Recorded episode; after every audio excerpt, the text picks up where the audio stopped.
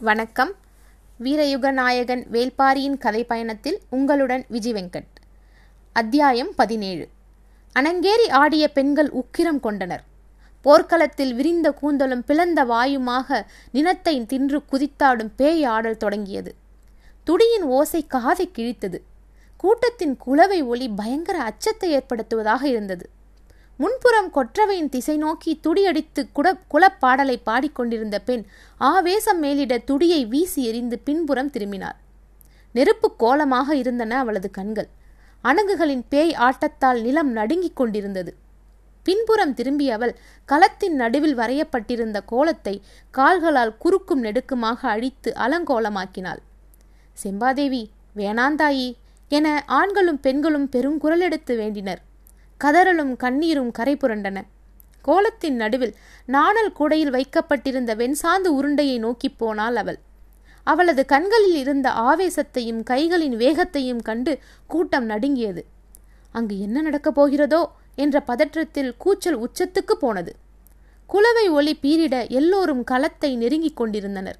ஆனால் அணங்குகளின் ஆட்டத்தை தாண்டி யாரும் உள்ளே நுழைய முடியவில்லை. வெண்சாந்து உருண்டையில் வைக்கப்பட்டிருந்த இரு கொம்புகளையும் ஆவேசத்தோடு பிடுங்கி எடுத்தாள் அவள். கூட்டம் கதறியது. பிறர் அவளை நெருங்க முடியாத வளையத்தை அணங்குகள் உருவாக்கினர். வேண்டாந்தாயி வேண்டாந்தாயி என உயிர் நடுங்க கத்தினர்.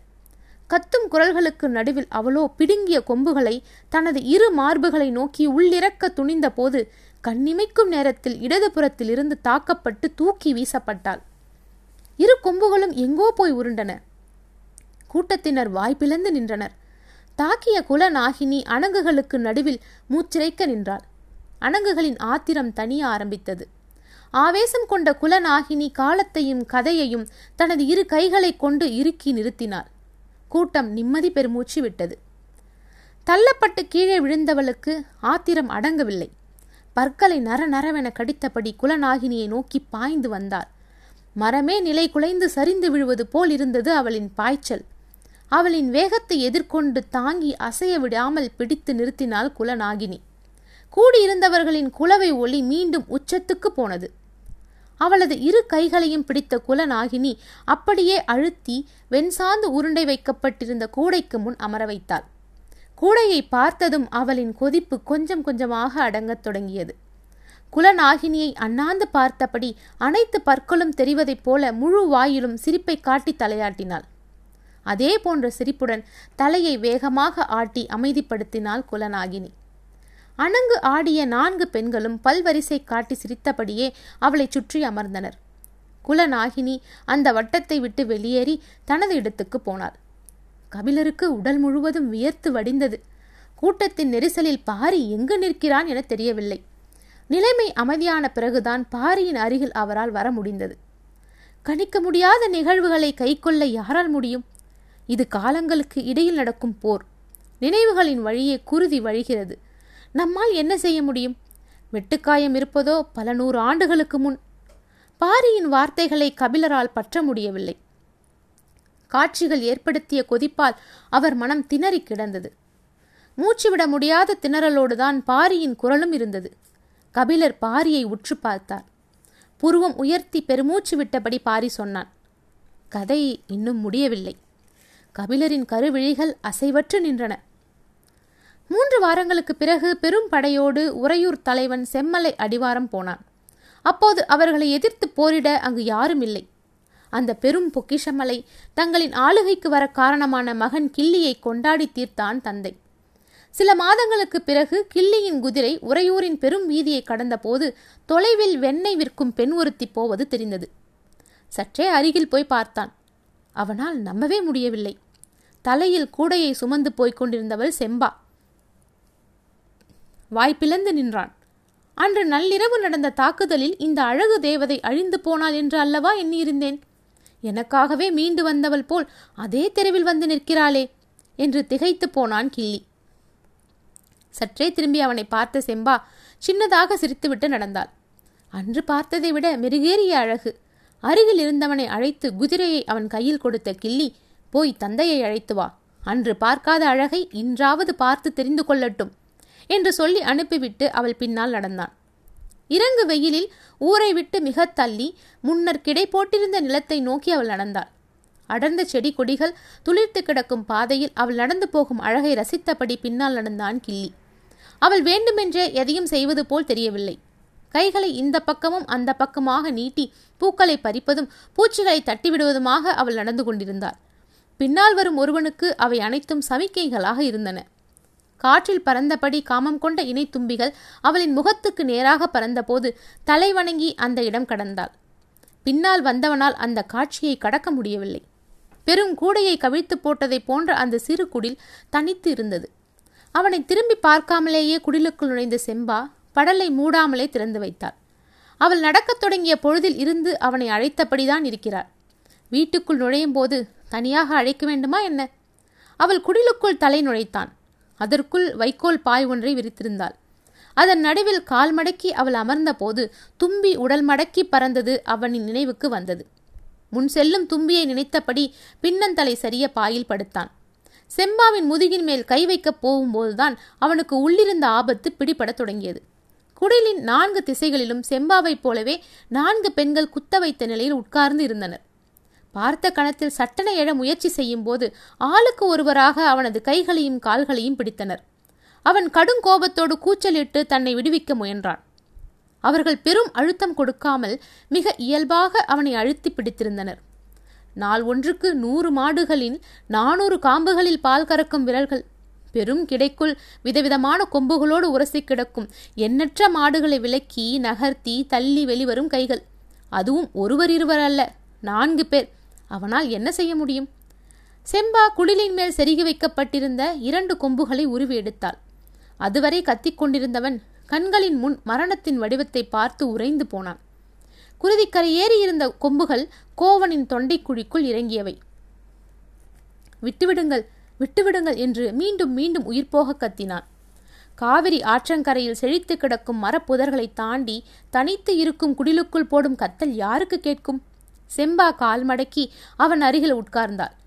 நெஞ்சு குழிக்குள் கொம்பை இறக்கப் போகிறாள் என அவன் நடுங்கிய போது அவனது மார்பில் கோவனுக்கு பிடித்த ஒற்றைச்சுழி கோலத்தை போட்டாள் செம்பா. கொம்பின் நுனி அவன் நெஞ்சின் மேல் தோலை கீறியபடி நகர நெஞ்சு நிறைய மெல்ல ஊறும் குருதியின் வழியே ஒற்றைச்சுழி கோலம் உருவானது. அவள் என்ன செய்கிறாள் என அவனுக்கு புரியவில்லை. நெஞ்சு பகுதியை முடித்த பிறகு இடுப்புக்கு கீழ் இரு கால்களிலும் வளைந்த இரு கோடுகளை கொம்பின் கூர்மனை கொண்டு இழுத்தாள். கதறலை நிறுத்திய அவன் அவளது வினோதமான செயலால் உறைந்து போனான். நான்கு பெண்களும் அவனை அப்படியே புரட்டி போட்டனர். முதுகிலும் ஒற்றைச்சுழி கோலத்தை போட்டு இடுப்புக்கு கீழ் பாதம் வரை இரு கோடுகளை இழுத்தாள் செம்பா. கொம்புகளால் குத்தி கொல்லாமல் மேலெழுந்தபடி கீறி விடுகிறாள் இது போதும் எப்படியாவது உயிர் பிழைத்து விடலாம். என்ற நம்பிக்கை அவனது கண்களில் உயிர் கொண்ட போது அவனை தூக்கி நிறுத்தினர். சட்டென கையை உதறி தன்னை விடுவிக்க முயற்சித்த போது இடதுபுறம் நின்றவள் ஒரு முறுக்கு முறுக்கினாள். நோயால் பாதிக்கப்பட்ட மாடுகளின் மூக்கில் பச்சிலை சாறு விட வேண்டும். அப்போது அதன் கொம்புகளை முறுக்கி மூக்கை மேல் நோக்கி திருப்பியபடி சாறு இறங்கும் வரை பிடித்திருக்க வேண்டும். மாடு தனது முழு பலத்தால் கொம்பை திருகும். ஆனால் அதை பிடித்திருப்பவர் அசையவிடக்கூடாது மாட்டின் கொம்பை திருகி நிறுத்தும் பணிதான் கிடையில் அவளுக்கு பல நாள் கொடுக்கப்பட்டிருக்கிறது. அவனது கையை சற்றே திருகிய போது உள்ளுக்குள் எத்தனை எலும்புகள் நொறுங்கின என தெரியவில்லை. ஆனால் இவ்வளவு நேரமும் அவன் கத்திய மொத்த கதறலும் இப்போது ஒரே நேரத்தில் வெளிவந்தது. போதும் என நினைத்து திரும்பிய செம்பா அப்போதுதான் அவனது தோள்களை பார்த்தாள். வலது கை தோள்பட்டையில் ஒரு சுழியை கீறி விரல்கள் வரை இறக்கினாள். அதே போல இடது கையிலும் இழுத்தாள். கொம்பை மீண்டும் மேற்கூரையில் செருகிய செம்பா குடிலின் ஓரத்தில் மூடி வைக்கப்பட்டிருந்த நாணல் கூடையை எடுத்தாள். அதில் மணமணத்து கிடந்தது வெண்சாந்து உருண்டை. அதை இரு கைகளாலும் அள்ளி அவனது கால் கணுவில் இருந்து கழுத்து வரை பூசினார் வெண்ணையின் குளுமை அவனது உடலெங்கும் பரவியது. கூடை நிறைய இருந்த வெண்சாந்து உருண்டை அவன் உடல் முழுவதும் மனமணத்தது நால்வரும் பிடியை விட்டு விலகினர். உயிர் பிழைத்தால் போதும் என குடிலை விட்டு வெளியே ஓடினான் கிள்ளி. நீண்ட இடைவெளிக்கு பிறகு வெண்சாந்து உருண்டையின் மனம் காற்றில் பரவி பறவைகளின் மூக்குக்குள் இறங்கியது. ஓடிய கிள்ளியின் இடதுபுற தோளிலே வந்து அமர்ந்தது ஒரு காகம். ஒரு கையால் அதை தட்டிவிட்டு திரும்பும்போது மூன்று காகங்கள் வலதுபுற தோளில் அமர வந்தன. இன்னொரு கையை தூக்க முடியாததால் வலது கையாலே அவற்றை தட்டி விரட்ட முயன்றபோது தோளின் கீழ்ப்பாடுகளுக்குள் இறங்கி எழுந்தது காக்கையின் அழகு. ஐயோ என கத்த வாயெடுத்தவனின் செயலை மறுகணமே வாயடக்க வைத்தது. எதிர் திசையில் படப்படுத்து வந்து கொண்டிருந்த பறவைகளின் பெருங்கூட்டம். காய்ந்த நாணல் குடையையே நார் நாராக கிழிக்கும் அளவுக்கு பறவைகளை வெறிக்கொள்ளச் செய்தது வெண்சாந்து உருண்டை. மாலை நேரத்தில் பறவைகள் வலசை போகின்றன என ஊரார்கள் நினைத்தபோது அவை அனைத்தும் அலை அலையாக வந்து இவன் மீது இறங்கிக் கொண்டிருந்தன. துள்ள துடிக்க கதறியபடி அவன் ஓட ஓட பறவைகளின் கூட்டம் மகிழ்ந்து அவனை சூழ்ந்தது. பறவைகளின் அலகுகள் கொத்தி எடுக்கும் இடமெல்லாம் வெண்சாந்து உருண்டை உருகி உள்ளே போனது. அடுத்த பறவையின் அலகு ஆழத்துக்குள் போய் அதை எடுத்தது. செம்பா வெண்சாந்து உருண்டையை மேலெல்லாம் பூசும்போது அவனது முகத்தில் சிறு துளி கூட படாமல் பூசினாள். ஏன் என்பது உடனிருந்த நான்கு பெண்களுக்கு கூட விளங்கவில்லை. குடலின் வாசலில் நின்று பார்க்கும்போதுதான் அவர்களுக்கு விளங்கியது. பறவைகள் அவனது உடலை துகள் துகளாக கிள்ளி எடுப்பதை கண்களில் கடைசி துளி உயிர் இருக்கும் வரை அவன் பார்க்க வேண்டும். அழிவு அணு அணுவாக நிகழ்ந்து கொண்டிருந்த அந்த இடத்துக்கு மிகவும் தாமதமாக வந்து சேர்ந்தன மரங்கொத்திகள். அவற்றால் உள்நுழைய முடியவில்லை. காக்கைகளின் இடைவிடாத கரைச்சலும் பிற பறவைகளின் கத்தலுமாக பேரிரைச்சல் நிலவிய அந்த இடத்தில் மரங்கொத்தி பறவை ஒன்று அவனது இடதுபுற மார்பை நோக்கி ஓர் அம்பு நுழைவதைப் போல பாய்ந்து அதே வேகத்தில் வெளியே இழுத்தது தனது கூறிய அலகை கபிலர் மறுநாள் காலையில் எழுந்தபோது உடல் முழுவதும் நடுக்கம் கொண்டிருந்தது. மூலிகை சாற்றை கொடுத்தார்கள். வாங்கி குடித்தார். பகல் முழுவதும் நடுக்கம் நீடித்தது. கண்ணுக்குள் செம்பாதேவி நிலை கொண்டிருந்தாள். ஆடுகளத்தில் உருண்டு விழுந்த இரு கொம்புகளை எடுத்து வந்து அவள் முன் வணங்கி நின்றான் முடியன். அதில் ஒன்றை அவனது இடுப்பு உரையில் செருகினார் மற்றொன்றை அவளின் காலடியை தொட்டு வணங்கி கிடந்த வீரன் ஒருவனின் இடுப்பில் செருகினார் குலப்பாடலை துடியடித்து பாடிய அந்த பெண்ணின் முகத்தை அப்போதுதான் கூர்ந்து பார்த்தார் கபிலர். அவருக்கு அறிமுகமான முகம் அது. எங்கே பார்த்திருக்கிறோம்? என யோசித்த போது புலிவால் குகை அவரின் நினைவுக்கு வந்தது. பன்றிக்கரியை அவளின் கையில் கொடுத்த கணம் நிழலாட கைகூப்பி கபிலர் சொன்னார் மகள் அல்லல் என் தாய் நீ. மாலை நெருங்கிய போது கபிலரின் இருப்பிடத்துக்கு வந்தான் பாரி. உடல் நடுக்கம் இருக்கத்தான் செய்தது. அதை காட்டிக்கொள்ளக்கூடாது என அவர் செய்த முயற்சி பலனளிக்கவில்லை. உங்களின் நடுக்கத்துக்கு காரணம் உடல் அல்ல மனம். அது கலங்கி போய் இருக்கிறது என்றான் பாரி. அதை ஏற்பதைப் போல தலையாட்டிய கபிலர் சற்று மௌனத்துக்கு பிறகு சிந்தப்பட்ட குருதி கதைகளின் வழியே தலைமுறைகளுக்கு கைமாறி வந்து கொண்டே இருக்கிறது. கதைகள்தான் மனித நினைவுகளில் இருந்து குருதி வாடை அகலாமல் இருக்க காரணமா? என்றார். ஆம் என தலையசைத்தபடி பாரி சொன்னான். கடித்து இழுக்க விலங்குகளுக்கு பல் இருப்பதைப் போல மனிதனுக்கு கதை. நடுங்கி எழுந்தார் கபிலர். மனம் அல்ல சொல்லால் நிகழ்கிறது நடுக்கம். கிள்ளியின் முன்புறம் பாய்ந்த மரங்கொத்தி பின்புறமாக வெளியேறிச் சென்றதை பேசும் கதைதான் நம்பிக்கையின் வேறாக இருக்கிறது. அது இல்லையென்றால் மேலெல்லாம் வைரக்கல் பதித்த பெரும் வடம் அணிந்தபடி கிள்ளி ஆட்சி செய்து எல்லோரையும் வாழ வைத்தான் என்றே கதைகள் சொல்லப்பட்டு கொண்டிருக்கும். கதைகள் தான் நல்லவர்களுக்கான கடைசி நம்பிக்கை. பறவைகள் விலங்குகள் மரம் செடி கொடி என இயற்கையெல்லாம் நமக்கு துணை நிற்க அழித்தொழிப்பவர்கள் வீழ்வார்கள். அழிக்கப்பட்டவர்கள் எழுவார்கள் என்ற நம்பிக்கையை கதையன்றி வேறு யார் கொடுப்பது? பாரி சொல்வதை கண்ணிமைக்காமல் பார்த்து கொண்டிருந்தார் கபிலர். பாரி தொடர்ந்தான். ஈட்டியை விசை கொண்டு எரியும் எங்கள் வீரர்களின் கை தன் நிகரற்ற வலிமை கொண்டிருப்பது சதையால் அன்று கதையால் இந்த பதிலில் இருக்கும் நியாயங்கள் ஏன் என்னை வந்து சேரவில்லை? அதை தடுத்துக் கொண்டிருந்த உண்மைகள் என்ன? என்று யோசித்தார் கபிலர். வேந்தர்களுடன் தான் கொண்ட நட்புக்கு மனம் நம்பிக்கையாக இருக்க நினைக்கிறது. தன்னை பேணி போற்றுவதில் வேந்தர்கள் காட்டிய அக்கறையை பொய்யென எப்படி சொல்ல முடியும்? எண்ணங்கள் மனக்கலக்கத்தை மேலும் அதிகப்படுத்தின. அவர் பாரி சொன்னதை வழிமொழியவில்லை. முகம் உணர்வுகளை வெளிக்காட்டிவிடக்கூடாது என நினைத்து சற்றே இறுக்கத்துடன் தலை சாய்த்தார். கவனித்த பாரி சின்னதாக புன்முறுவல் பூத்தபடி இருக்கையை விட்டு எழுந்தான். நீங்கள் நன்றாக ஓய்விடுங்கள். நாளை காலை நான் வந்து பார்க்கிறேன் என்றான். ஏன்? நான் இன்று வர வேண்டாமா? உங்களது உடல்நிலை அப்படி இருப்பதால் ஓய்விடுங்கள் என்று சொல்கிறேன்.